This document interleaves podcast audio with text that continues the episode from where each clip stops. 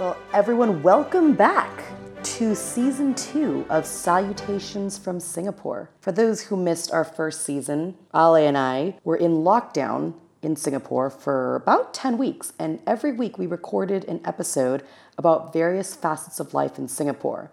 For season two, which I can fairly confidently say we're both excited about, is we're now able to mingle, go out and about in Singapore. So this season is actually going to be a lot more of exploration and deep dives out in the great wide world of Singapore. Thank you, Stacy. And exactly as you mentioned, we're going to try to head up to the places, get the experience, and report a bit on it.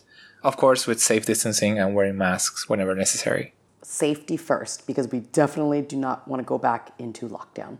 Yes, or get a fine. That too, which is pretty hefty in Singapore. You can get fined up to $10,000 and get up to six months of jail time. So, Ollie and I are very cautious, which was a little bit tricky for today's episode because today is all about bubble tea. And so, trying to drink that with the mask was a little bit challenging. Luckily, we have the straws that are quite, let's say, have a good girth, and it's enough to to have the tapioca balls go through it. So for maybe for the ones who don't know, uh, Stacy, can you explain what is bubble tea? Sure. So bubble tea is a very broad name that refers to a bunch of different refreshing hot or cold drinks that are a mix of tea but also fruit flavored beverages and juices that typically come with varying levels of sugar and then different toppings. And the toppings can be anything from tapioca balls, or as they're colloquially referred to as pearls, to things like grass jelly, which is made from a starchy plant. And so you it, it is a very diverse experience depending on what type of drink you want to get and which topping you want to get. Yeah, I would definitely say it's extremely popular here in Singapore, but I don't think it's for everyone. The tapioca balls make it an intense experience for the ones who are not used to it. Yes, it really is a uh, feat in multitasking because typically when you're drinking, you're just gulping down the liquid, but sometimes when you slurp up one of those tapioca balls, you can actually accidentally swallow it and go into a choking fit. So it is a very conscientious effort that you need in order to consume these tapioca balls, or as I grew up calling them, boba, which I didn't realize was actually a Chinese slang for women's breasts. So when I would go around saying, I love boba, I love boba, it was probably interesting to a lot of people who could speak Chinese, but it was very commonly known that well, at least I hope it was commonly known that I was referring to the tapioca balls in my drink, not women's breasts.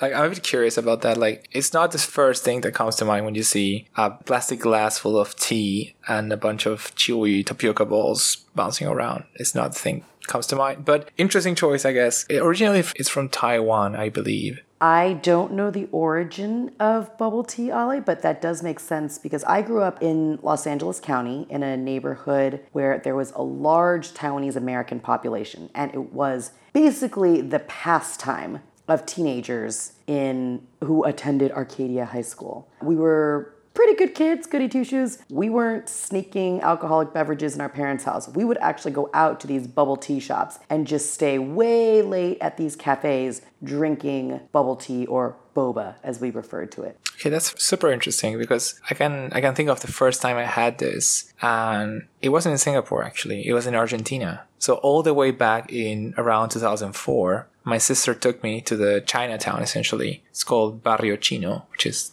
literally mm. Chinese neighborhood. And the particularity of this neighborhood is that it's not only people from China, actually, it's mainly people from Taiwan and mainland Chinese immigrants that settle here. And I think that's how it came to be that there was some bubble tea. And I remember it was red tea with pearls. And it wasn't sweet. It wasn't flavorful or anything like the stuff you can find here in Singapore today. It's more like the conservative version of it. Just like red tea and the pearls and nothing else. And I found it like super interesting experience. But I never had it again until I came to Singapore in 2007. And in Singapore, bubble tea is also a phenomenon. I, I think people probably consume more bubble tea than water here. That's just an estimation. I have no stats to back that up whatsoever. But I knew that there was a huge bubble tea craze, or it was most evident during the coronavirus lockdown because bubble tea shops were not considered restaurants or essential services.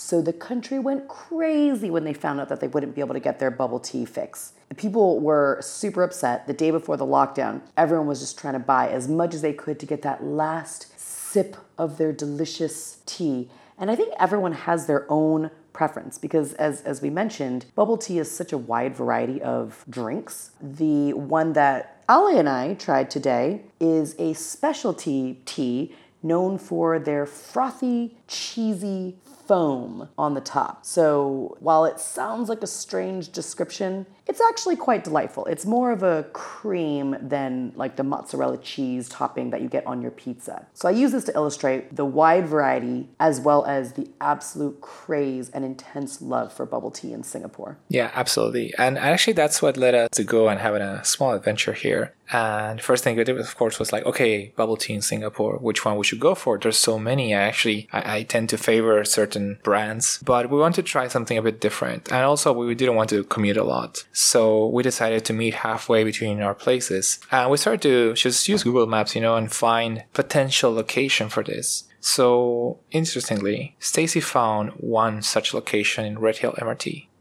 as Ali mentioned, because now that we have to commute places, we did meet halfway. Red Hill MRT is just a subway station. And I think what surprises a lot of Westerners is how popular and packed these subway stations are with different food and beverage stalls. So you never even really have to leave the metro station and you can be fully satiated and hydrated. But we picked this one because of the interesting experience that we anticipated.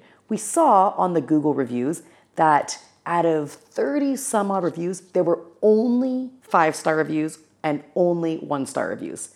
So clearly, this shop was very polarizing to its customers. So Ali and I said, we have to try it. And we don't know whether we're gonna get a five star experience or a one star experience. But if you come along with us, dear listeners, you'll listen to our experience as we trekked all the way out to the bubble tea shop at the Red Hill MRT.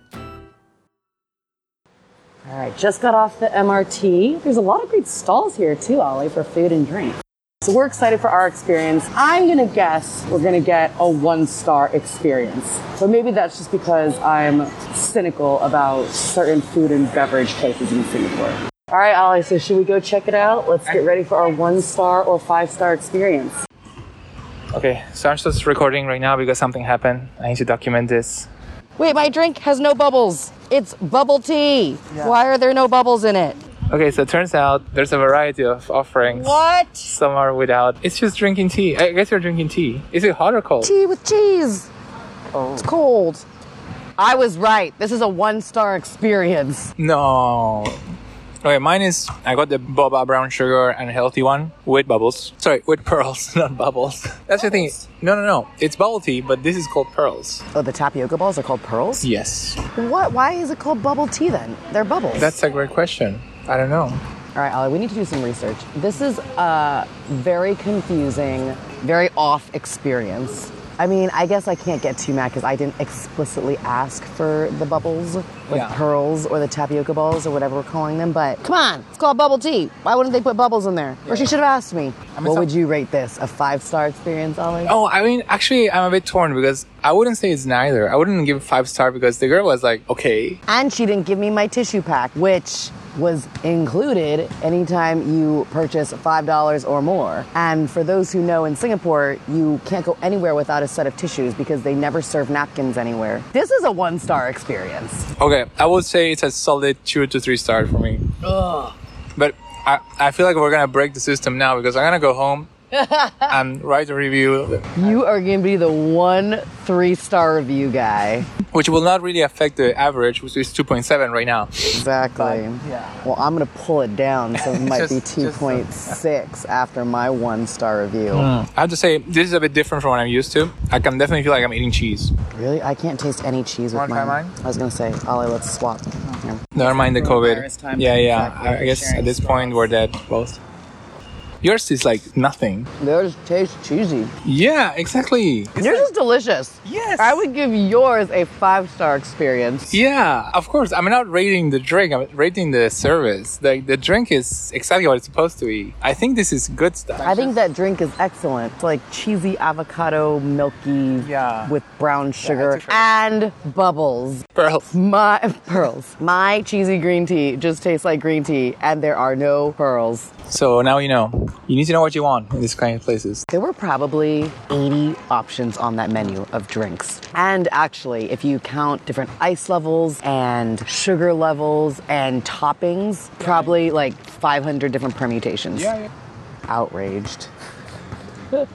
I need to stop hating on them. Totally my fault. But I'm such a bad order when it comes to food. I feel like this always happens to me. I don't read or follow instructions very well. Although I was very proud of myself for noticing the sugar level and the ice level. And I was very explicit about that. I said normal ice, 0%. And then just completely forgot about the pearls.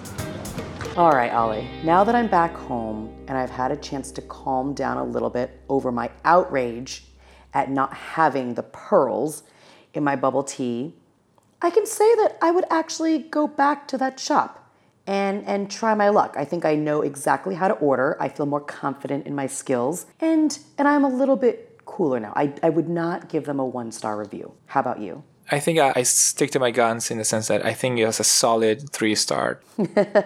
You really are going to throw off their entire rating system. You're going to be that guy with a three star review. And they're like, man, this guy needs to put a stake in the ground. Five stars or one star? What is this average three star review? I, I can appreciate how for like maybe some let's say you have a, any car service like Uber or Grab here in Singapore, that if you don't give a five star, it means that something went wrong essentially. Because their business is directly related to the ratings because of the algorithm, as opposed to people just watching a review and saying, well, maybe I'll go, maybe I won't go. Right. So I guess most places typically have a U shaped review curve anyway. But yeah, I would go back to this place, or, you know, there's so many other bubble tea shops, as we mentioned, Ali. The craze is all over Asia. So you have some of the most popular tea shops from China, like Gongcha or Hey Tea. And so there's just too many bubble tea shops to pick a three star cafe. So, Ali, maybe we need to try somewhere else. I'm open though, I'm flexible. All I know is that I will never forget to ask for pearls in my drink. Yeah, one thing I really enjoy is that you can get to customize it pretty much. So, in the sense of how much sugar you want, and that means what percentage, like in 20%, 40%, and the same for the ice. But they do charge you more if you order less ice. Really? Yep. It's because they don't want to give you as much liquid. Yeah, exactly. So it, it is like 30 cents more expensive or something. I mean, just just for reference, uh, roughly the, the teas we got were roughly, I think, four bucks each. Point. Yeah, yeah. And I also mentioned like this is something that people take at any time. It's not just like a dessert or a breakfast thing. We actually had it after, I had it after lunch. Stacy had it as a lunch. Yes. And that's a good point, Ollie. That was a time that for both of us who are super sensitive to caffeine is right on the cusp of when I stop drinking because otherwise I will be kept awake all night, even just with tea. Yeah, and this is something that really I, I made this mistake a few months back, right after we went back to normal, I think. And I met with a friend for dinner. She and I usually will get bubble tea. We will maybe meet earlier usually, so we will have it at the afternoon or even after lunch. And this time we met for dinner around like